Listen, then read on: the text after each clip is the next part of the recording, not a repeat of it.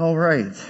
So good afternoon. Uh, hopefully everybody is having a great re:Invent.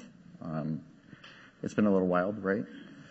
So my name is Nicholas Rasamatos. Uh, I work for Red Hat in the uh, CCSP group, which is the Certified Cloud Service Provider group. And I work specifically with emerging technologies, um, both within the cloud, on-premise, and hybrid. So today we're talking a little bit about OpenShift. Um, then we're gonna bring out one of our customers, CA, and they're gonna talk about how they're using OpenShift currently. And then we're gonna actually do a full demonstration of OpenShift end-to-end. So, uh, a little bit about Red Hat and AWS. Um, I'm sure most everybody here is familiar with Red Hat and AWS, um, but just in case, obviously. Uh, so Red Hat, we've been trusted in the industry uh, for over nine years currently.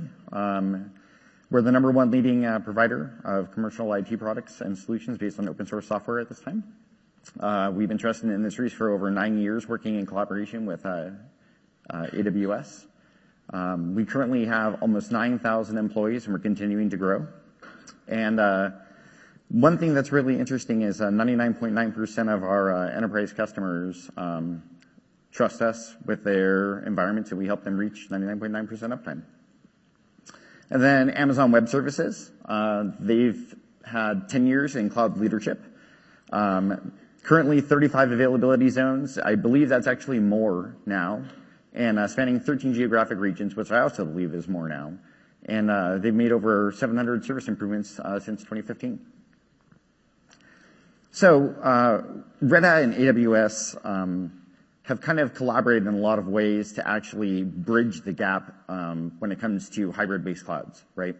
So, uh, OpenShift, the initial design of it and as it continues to grow, we tried to make it agnostic from the environment, right? So cloud agnostic, infrastructure agnostic. So essentially, wherever you can actually run Red Hat Enterprise Linux in a uh, supported design or certified, uh, you could actually do it. AWS Cloud helps you leverage that, and you can use OpenShift in either/or. Um, so Red Hat on Open or Red Hat OpenShift on AWS.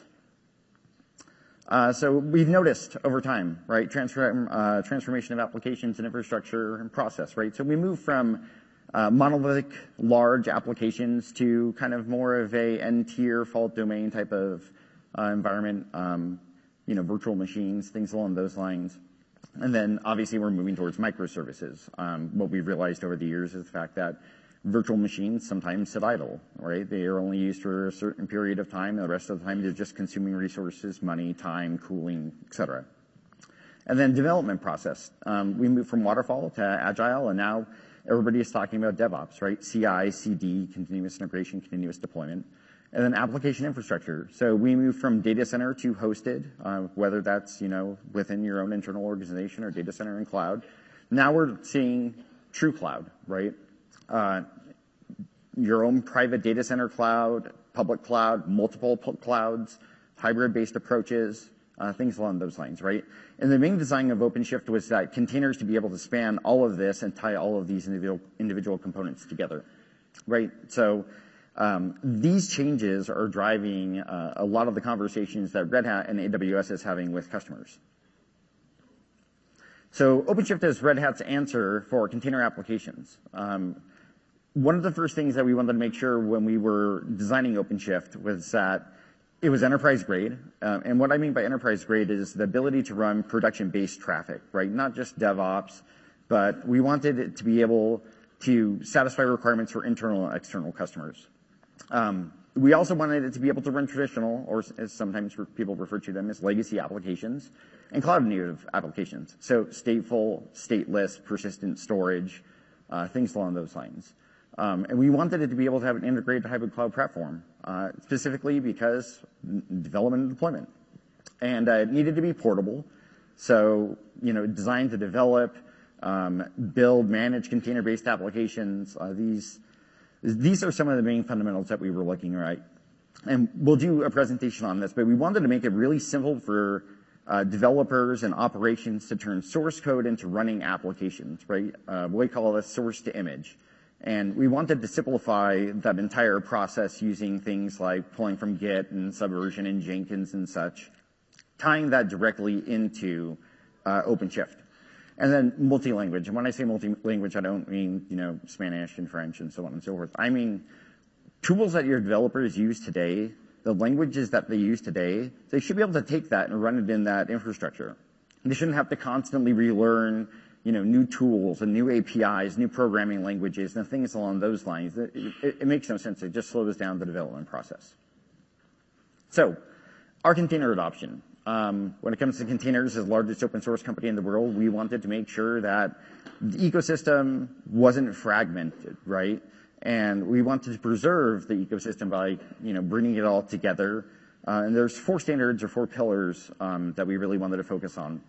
Uh, the first actually started is something that we've been driving for a long time, uh, and it pushed into Linux containers. Um, so that would be things like SE Linux, correct? Um, one of the other things is the ability to scale. Uh, integration, simplified management, and then certification. You don't want to run a, production platform that's not certified, right? Whether that's compliancy based or um, on an infrastructure that's not certified. So benefits for developers. Um, how does OpenShift empower developers, right? So access to a broad selection of application components, deploying application environments on demand, you know, provides a lot of different uh, benefits, right? Um, the ability to leverage your choice of uh, interface and integrate with existing tools. So maybe they want to use, uh, you know, Git and Subversion uh, for source code management. Uh, maybe they want to, you know, use CI/CD for um, continuous integration and continuous deployment, uh, and enabling collaboration specifically between different teams. So uh, different teams, users, objects, things along those lines, and automating those builds for themselves. And then IT operations. So it's not just all about developers, right? I, containers simplify the development process, but it also needs to simplify IT operations. Otherwise, really, it's only one-sided benefit. So we want the ability to have the APIs and manage replication and things along those lines to deploy secure enterprise uh, container-based applications. We want to also enable application developers while enabling operational efficiency, right? Infrastructure utilization. Things don't need to sit there idle, right? You should be able to consume all of those resources. You shouldn't have to necessarily worry about, does my data center have enough space? Do I have enough compute available? Do I have enough storage available? These VMs are sitting there, they're idle all the time. You know, they're just consuming resources. Um, Um, so we also wanted to develop uh, advanced scheduling and automated placement, so leveraging as much automation as we possibly could. Um, using also uh, declarative uh, management for applications, and then manage users and teams and integrate with enterprise-based authentication systems, right? OAuth, LDAP, things like that. So why would you use OpenShift over just rolling your own container platform? Um, how many people here are running containers currently? Anyone? Who's running them in production? Okay. Did you roll your own, or did you find a solution that you ended up implementing? Okay. It's yes. Okay. So, you know, the thing when you start taking different components, right? Let's say you wanted to go and you take Docker and you take Swarm and you take all these other components and you start stringing them together and you take the, hypervisor and the nodes and the master and you start throwing all these things together. Um, and you're using maybe an external registry or something along those lines. Do you know what's inside your container? Where you're pulling it from? Do you trust it? I mean, someone might have built it, threw it on Git, you pull it down, you make configuration changes to it, you deploy it. I mean, that's not a great idea, right? Um, how when will applications and libraries be updated, right? Are you going to pull that down? Are you going to maintain it yourself? Uh, will it work from host to host? So different environments, right? Um, maybe you're running OpenShift or you're running some other application within your own data center, and then you're running ECS, right? You can use the same tools, can use the same APIs. Um, and then can I use the same solution on premise and in the cloud, which ties into that as well. So a Red Hat certified platform of OpenShift allows trusted uh, source for the uh, hosts and containers, right? Red Hat Enterprise Linux for the host and the nodes. And then obviously we do uh, certification on the containers as well. So we actually have our own private repo and registry that we do our own scanning and testing against and validation against. So we can trust the content that's inside the container with security fixes, Um, being able to be part of the enterprise application lifecycle, And then obviously portability across hosts, as I mentioned. As long as RHEL can run there, OpenShift can run there. So certified container images, uh, certified middleware, um, the certified Red Hat uh, Container Registry. We have a container uh, development kit, and then obviously certification as a service. So we leverage a lot of different things for our customers. So OpenShift compared to some other platforms, right? Uh, we wanted to have a better developer experience, uh, a bigger selection of fully supported services, right? Continuous growth, continuous things being rolled out, new solutions, new integrations, uh, more powerful standard-based orchestration engine, right? Declarative management, making things simple, more secure, more standard-based container model, right? So that OpenShift ships with its own registry. You don't have to use an external registry unless you choose to do so, and that's completely up to you. Um, Some people do, some people don't. Uh, and then obviously, the OS itself, right? So whatever you're running, you wanna make sure that it's secured, um, and obviously, Red Hat's completely open source. You have access to all of that individual code. You can see what's going on when it comes to the community, and we actually have one of the largest community sets out there. So we chose Docker images for the application services. We chose Kubernetes for the orchestration and the management layer.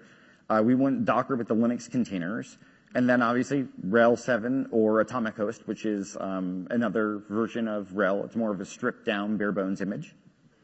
Um, so one thing we also offer, uh, not just that you could roll your own OpenShift environment within uh, AWS, um, you could choose to do that if you want. We have things like Cloud Access, where you can take your application uh, or subscriptions and convert those over and import them. But we also have what we call OpenShift Dedicated, and that actually is a platform that we manage for the customer. So the customer can only they spend their time focusing on deploying and scale of containerized applications and services, right? They don't have to worry about the infrastructure components. Uh, they get premium support from Red Hat, so they can open up a ticket, they can get design, they get architecture documents, they can access the portal, they can participate in the community. We have an upstream project, which is called OpenShift Origin. They can, you know, run things with Origin, they can contribute to Origin, and uh, you get your dedicated entire OpenShift cluster. So it's actually dedicated resources that are actually built directly from you or for you. Uh, that's multi-tenant for yourself, right? For your different verticals or application groups, but it is your environment. It's not a shared environment. And then uh, we do the setup, maintenance, um, and the cluster dedicated to your organization, Um, and VPN connectivity into your environment, if that's what you choose to do so. Obviously, most people do. And uh, it's hosted in AWS EC2 in regions of your choice. So you might wanna span multiple different regions. Maybe you go through a customer acquisition, they're in a different country, their hardware is old, um, maybe you wanna rearchitect some of their applications. You don't wanna build a whole new data center because all of their stuff is coming end of life and deprecated, so you start moving to a different design. And this gives you a basic idea of, you know, what it allows you to focus on and what Red Hat covers, right? So we cover everything from the container orchestration cluster services, all the way down to the physical infrastructure component, right? And then that allows you to focus on middleware, uh, self-service, containerization, automation, things like that.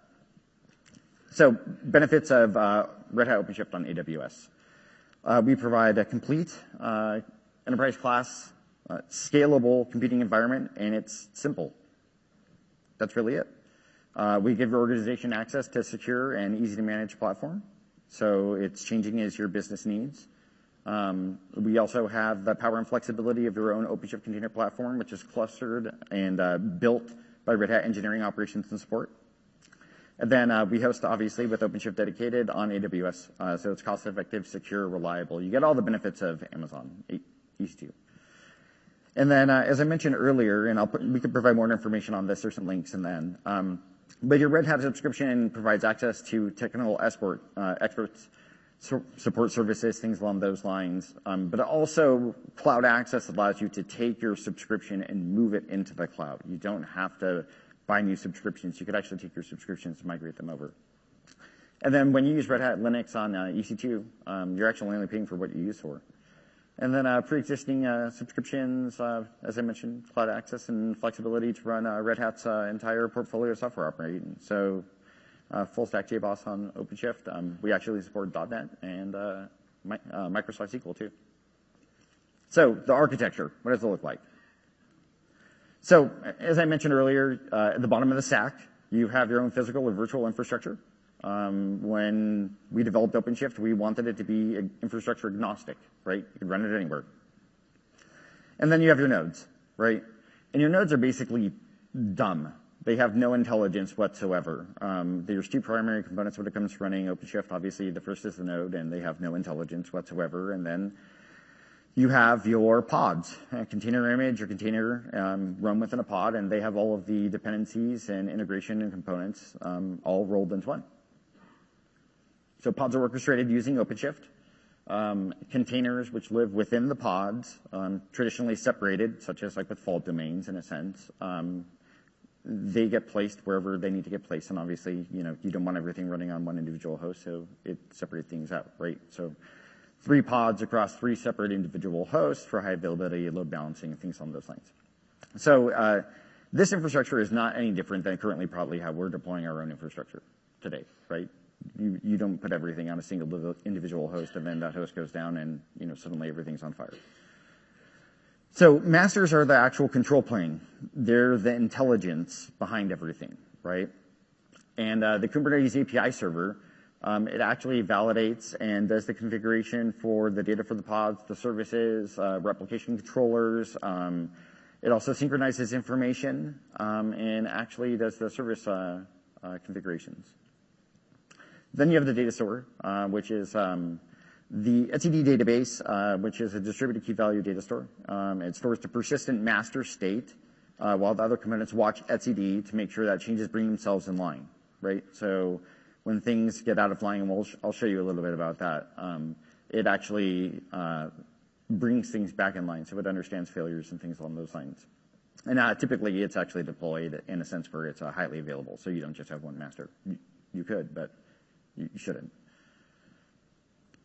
And then your scheduler is actually one of the most important things, right? Determines where um, your Docker images are going to be deployed. How do you scale? What's the orchestration look like um, in your production environment?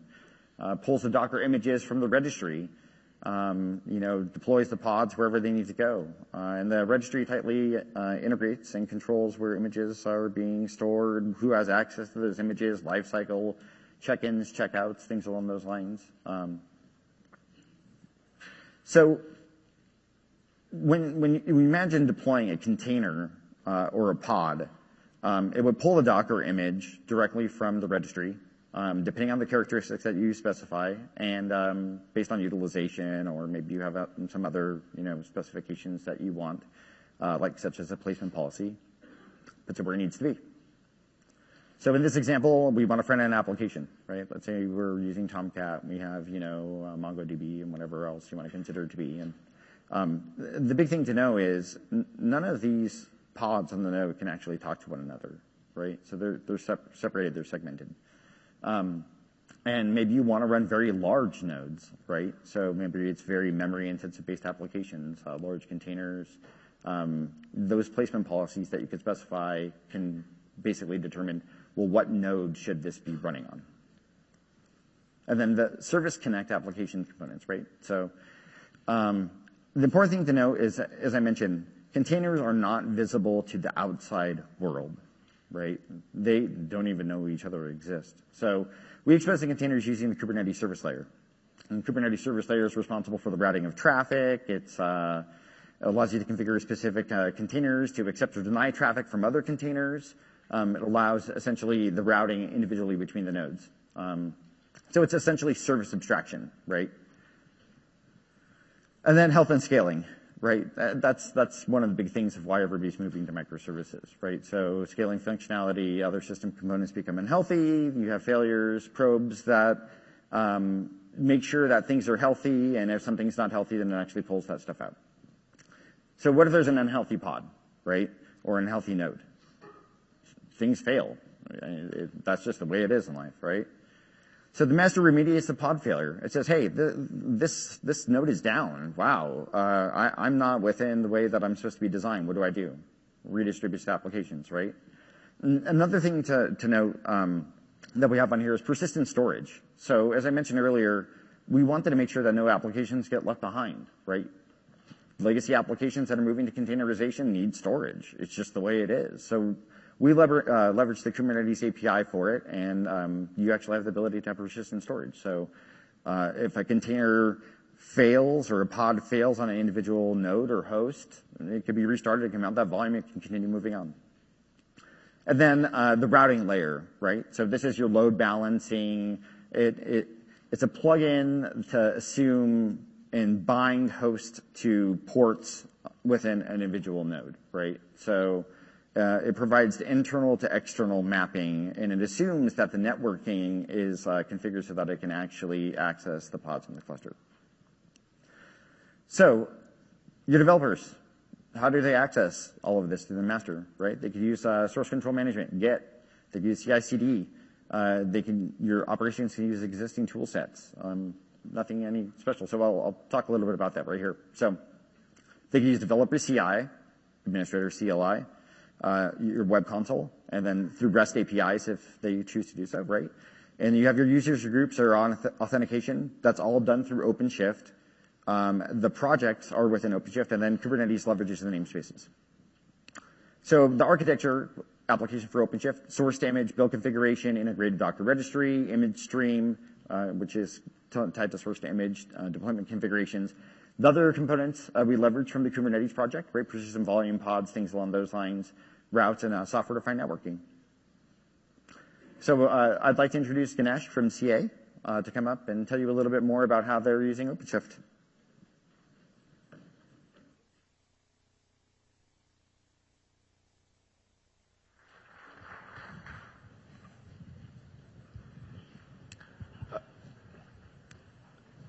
Hi, everyone. My name is Ganesh Janakiraman. I work for CA Technologies Uh, in SaaS operations and delivery. Uh, CA is uh, one of the leading software providers. We have a rich portfolio of products. CA also has. Um, sorry.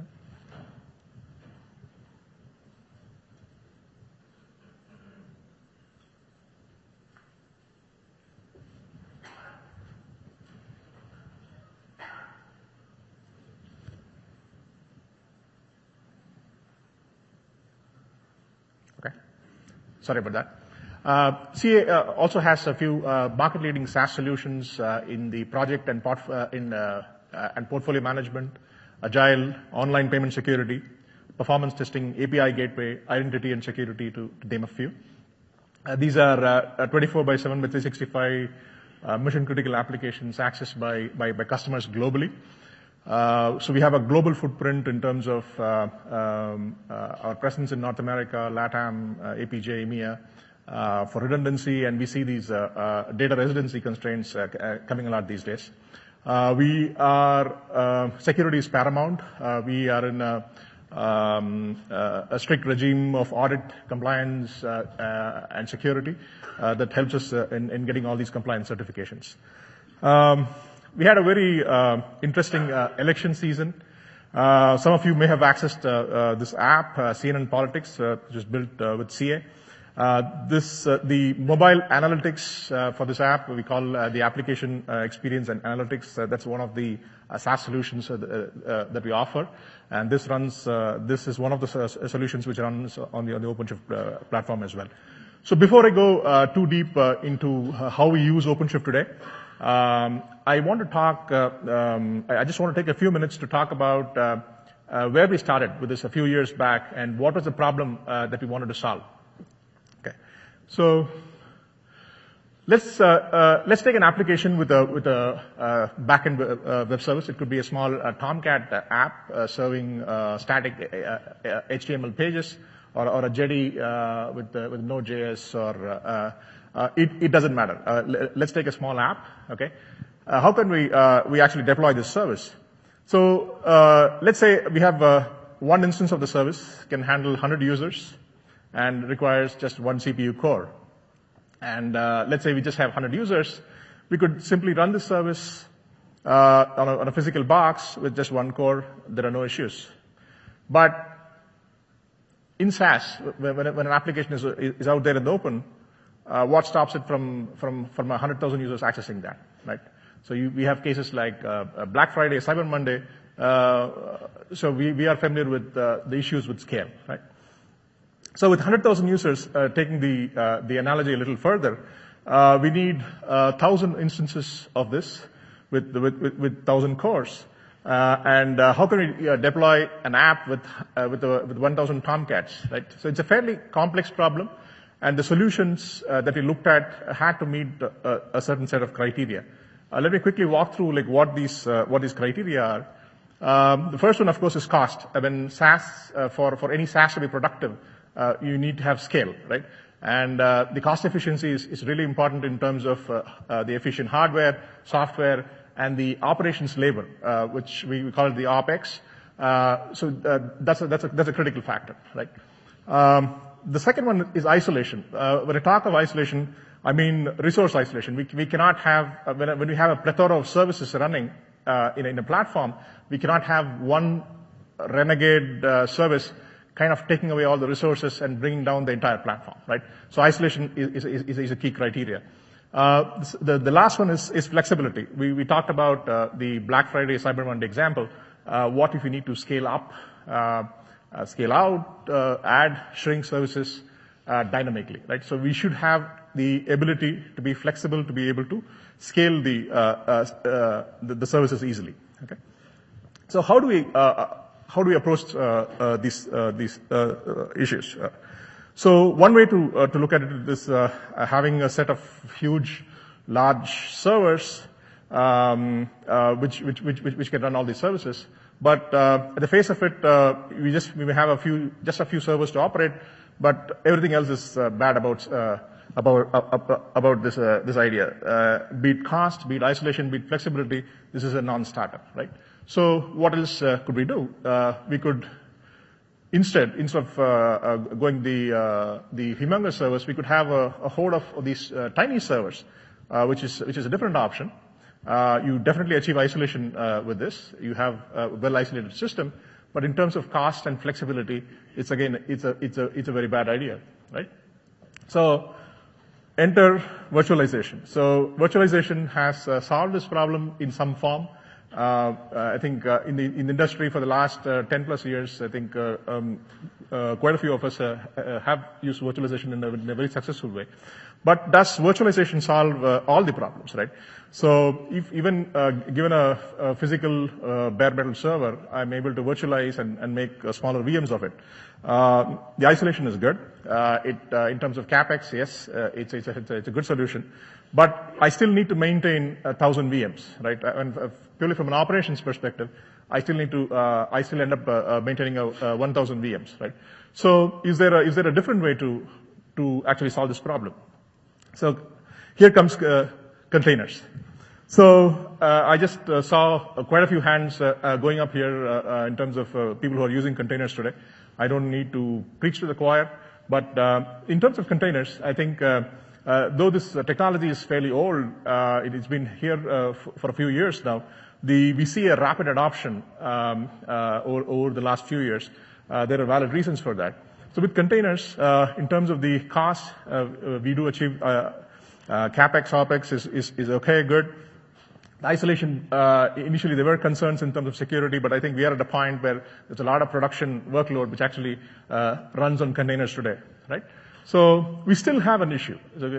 Even if I move to this, uh, to this approach, we need to have a way to handle containers. I mean, who handles the, the life cycle of this container? I mean, what, uh, what do I need to do to scale, uh, to scale up, uh, uh, to, to manage and to, and to shut down the container, right? So we still have uh, that particular problem.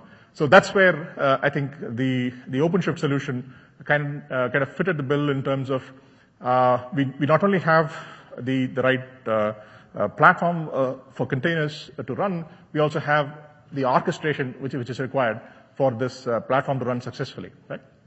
So, we at CA, we've been using OpenShift since 2012, one of the initial versions of OpenShift. Um, and with OpenShift 3, there's been a tectonic shift in terms of the architecture.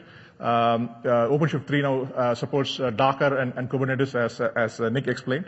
So one thing with Docker is Docker has kind of pushed uh, the adoption of, containers uh, to, a point where now we, think of Docker as de facto uh, container technology, right? So, and Kubernetes is a, is a proven uh, container orchestration platform.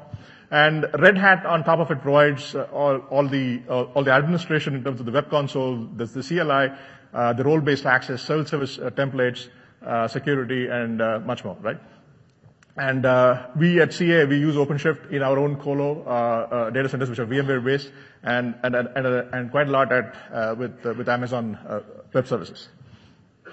So I just, I just walked through a few of the uh, uh, features uh, that, we, that we use today with, with OpenShift. we do have multi-tenant apps, but um, what I mean by multi-tenancy with, with projects here is within the, within the OpenShift platform, uh, there is a level of uh, isolation that these projects provide, where I can assign users uh, to particular projects, where I can have resource Uh, assignments, uh, constraints that I can put uh, around projects. So there are different levels of isolation which we achieve with projects, right?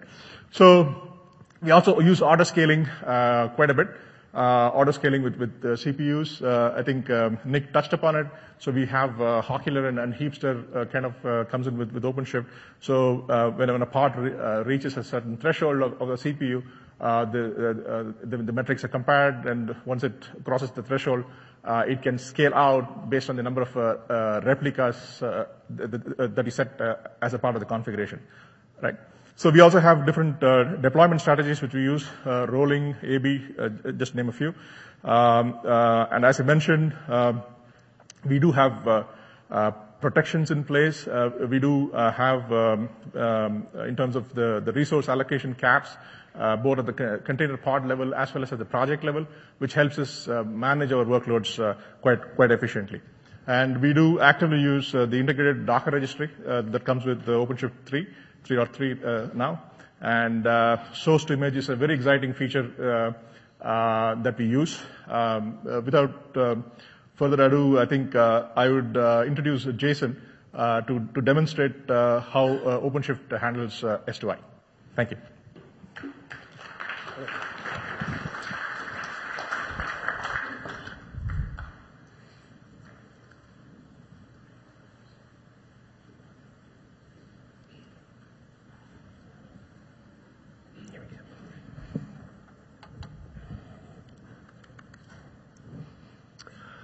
Okay. Um, my name is Jason Dobies. I'm an engineer at Red Hat, and I get the honor of doing the always fun conference live demo.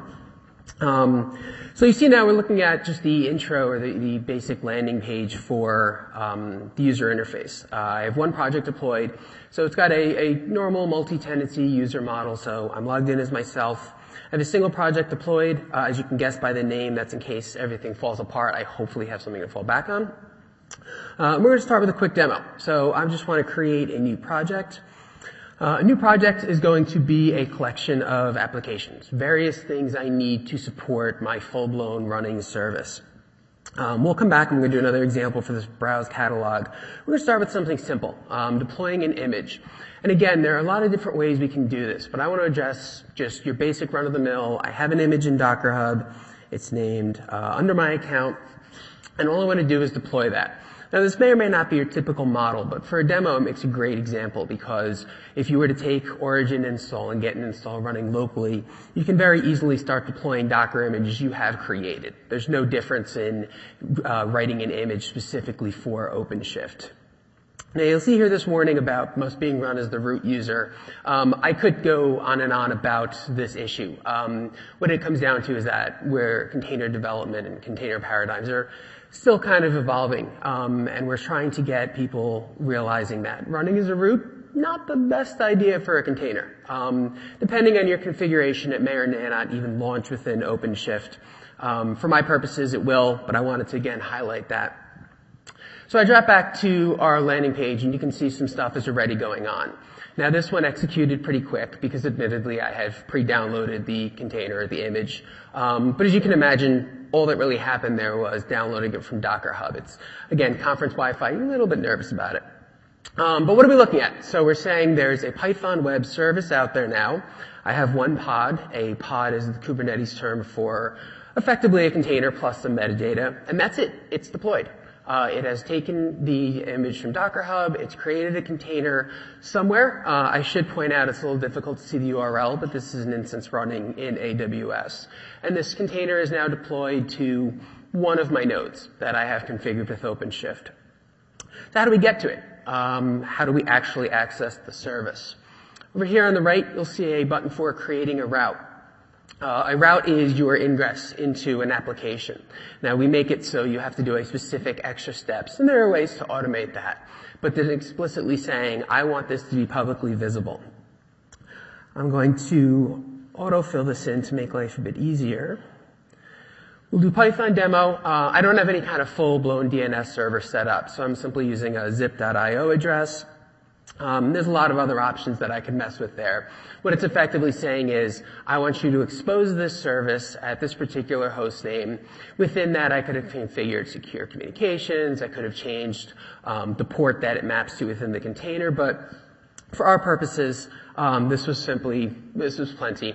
And no surprise, I did a uh, hello world application because that's what you do. Um, so that was as basic as they come. Uh, I do want to show one twist on this. So this was a canned image that, yes, I wrote, but um, you can understand that this would be an image that I don't have the code access to. How do you typically interact with them? Uh, environment variables tend to be your avenue for, I don't want to rebuild the image, I don't want to have to recompile anything, but this is how I inject my own data or my own configuration into the running container. So in this case, when I wrote this application, I simply look for an environment variable named text, and that's what I'm going to display on the screen. So I saved that, and I'm quickly jumping over to the overview screen.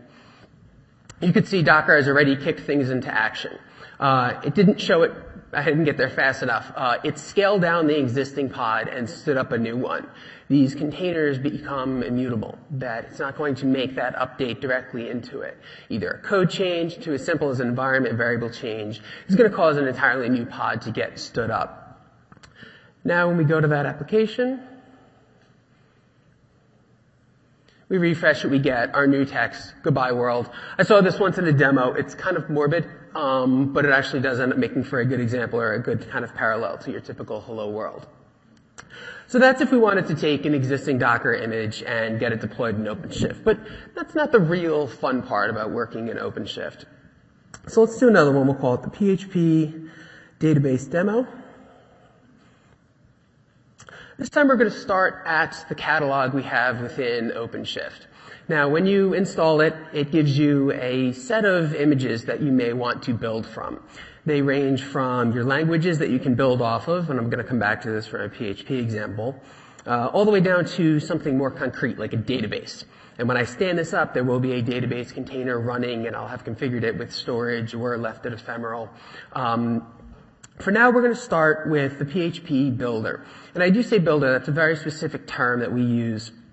A builder image uh, contains the basis for what you would need to build new code for this particular language.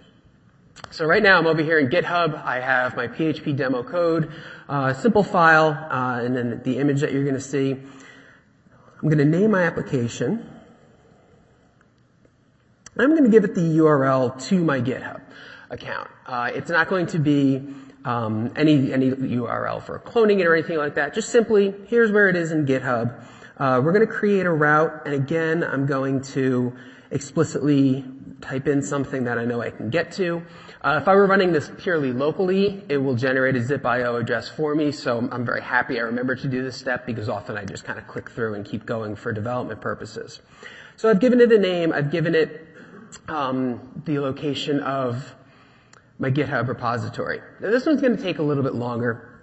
It's a good time for me to show you around the UI a little bit more. Right now it's doing a build and I can actually click into that and give us some information. Uh, I'm hoping you can read that. It's talking about pushing layers. These are Docker constructs. It's starting with that PHP base image, which really is just um, your basic Docker image. It has some PHP utilities installed in it. It has some additional scripts on there for understanding how to build a PHP application and copy it to the right directory. You need to know a little bit about what this does. Um, You'll notice I just specified the GitHub repository and it just had a PHP file. If I really needed to care, I could dig into the builder image and figure out, oh, it puts it in slash ops slash app root and here's how it starts it and so on and so forth. Uh, again, we're using the PHP one. There are ones for Python. There are ones for Ruby. And then you can always write your own builder image. I wrote a series of documentation using Sphinx, if anybody's ever heard of that. Very similar to AsciiDoc, which I know a lot of my coworkers use as well. Same type of premise. There's a builder image that will take a repository that has a Sphinx um, build system in, or I'm sorry, Sphinx files in it, and it will build it and put everything in the right location, and then poof, that all appears. So we see at the end here, push successful. I hop back. We see my pod's created. The dark blue ring means it's finished. Um, you saw probably earlier, you noticed it was spinning up and it was light blue, and you can kind of see it graphically move around. We selected to create a route for it, which I may have um, either mistyped or I clicked on too quickly. Um, so we'll give it a second because it may still be looking for the database. So what this app is going to do for us, um, PHP demo, that's the right address. It's embarrassing, so we're going to end up coming back to that. Um, this would bring up a site. Now, it's written as a cloud native application. So what it's going to do is, um, when it does start up, it's going to look for a database. It's not going to find one, so it's going to fail fairly gracefully, um, or in this case, it's going to fail entirely. Um, but I will still go through the process of actually adding a database to it. So let's imagine the site's running. We have our code out there. We have an image built. Um, that's great, but applications are bigger than just a simple PHP site. You are going to have your message queues. You're going to have your databases and so on. So we'll go up here to add to project. We'll browse down to what I mentioned earlier about the MySQL. Uh, here we'll type in some information. So I can have it generate a lot of this, but I know I need to connect my site directly to it. So we'll fill out some basics here. It's going to use a user. It's going to have a password, all demo. Um, this way I can configure my site to actually use it. When I quit, hit create, we're going to hop back. There we go. So uh, this was the site that you guys were originally supposed to see. We're going to pretend that server not found didn't here. I'm going to network hiccup. Um, so while the database is standing up, you'll notice it does say database not available there. And this is what I was mentioning earlier, that um, the new paradigm of, hey, I'm, I'm deploying a microservice. You don't exactly know how everything's going to start up. So right now we have our PHP site. It came from simply a GitHub repository. I pointed it at a PHP builder image, and it went and it created the container. It pushed it out there, and when I set up the route, it actually configured it to route to it. But again, database not available. We haven't finished standing it up. We haven't finished wiring them together. Now, I use an ephemeral database for this demo for simplicity purposes. Uh, if I had used the um, persistent storage version, it's a little bit more complicated of a demo where I would have requested from the cluster, hey, I'm going to need uh, a persistent storage volume. It's going to be this size and so on and so forth. So first thing I'm going to do is I'm going to group this with the MySQL service. You'll see they both now appear side by side. But again, how does my PHP site know where that database is? How does it know how to connect to it? We're going to do the same thing we did earlier, except we're going to go through uh, the environment variables. I'm going to set them specifically for MySQL. We're going to use the values I specified earlier.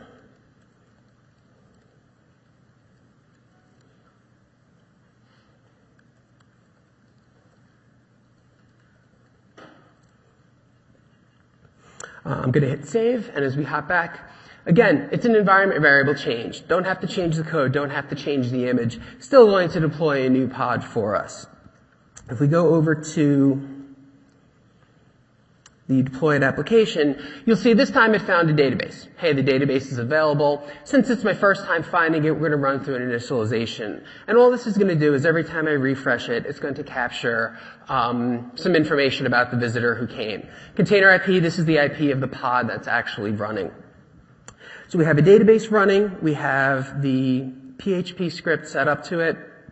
Uh, I should also point out there's no specific route to the database. Uh, it was easier to see before I moved it in the group. Um, we don't want to expose that to the public world. We simply want other containers running in our application to have access to that. let's hop over. So let's say I'm going to talk about things from a developer standpoint now. I have a git checkout of that repository. Um, if I'm making changes to it, I'm going to want to go through GitHub. So we'll do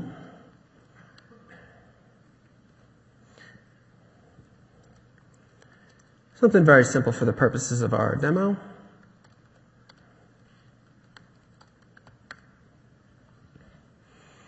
While that's pushing, if I come back and refresh it, you'll notice nothing has changed. And that should really come as a surprise. I've pushed things out to Git, but I've never told it, hey, there's some new code out there. I need you to rebuild things. So if we go back into OpenShift, we go into our build section, you'll see that we have our PHP site. Last build was number one. We've only done that once. And I'm going to kick off a new one. You can see down here in the middle, it started running a build. It should progress significantly faster because the vast majority of the layers have been created. So that earlier uh, screen where we saw pushing one of nine, two of nine, most of those basic ones haven't changed. It doesn't need to rebuild those. It's simply rebuilding things at the lowest code level. So you notice that finished significantly quicker. We hop back in and refresh it, and we now have our NAWS logo up there. Now I'm running a bit shorter on time than I would have liked to, so let's skip to the scaling portion of the demo. Oh, no, let me talk about at least what I would have showed. Um, you can trigger a GitHub hook where I can go into this application, I catch a URL, and then I paste that into GitHub. And every time GitHub's going to detect a new push into it, it'll send a message over to OpenShift. So that whole process where I had to go in and say start build goes away. OpenShift gets the push request and understands, hey, there's something new in my repository. I need to do a new build. And it does exactly what we just saw. It creates the new image. It scales down the pod. It scales up the new one. Great for CI integrations. Great for production pushes.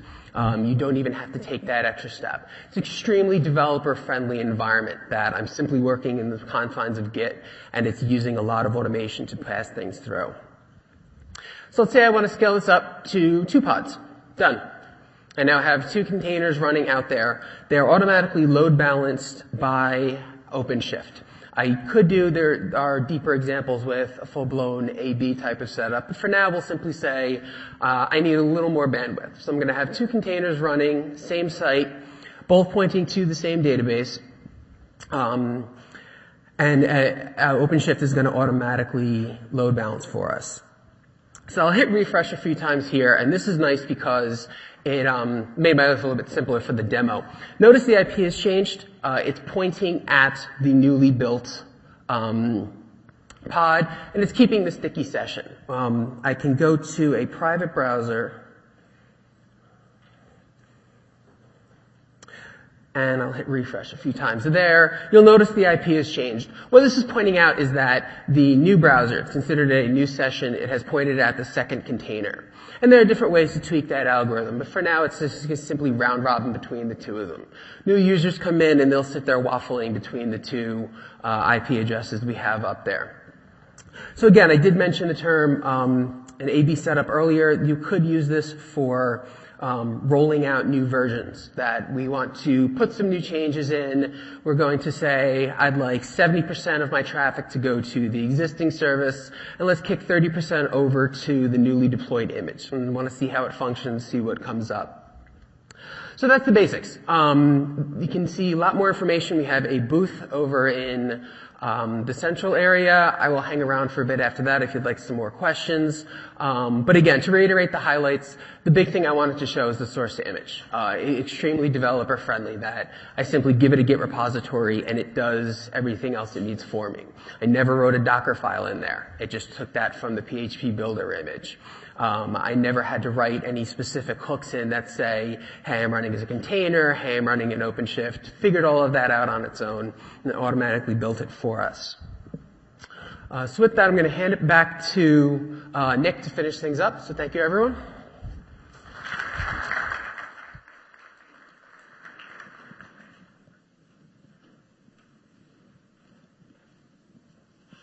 So one thing that I actually wanted to talk about is uh, we actually have a pre-OC program that we just uh, recently worked with uh, Amazon on.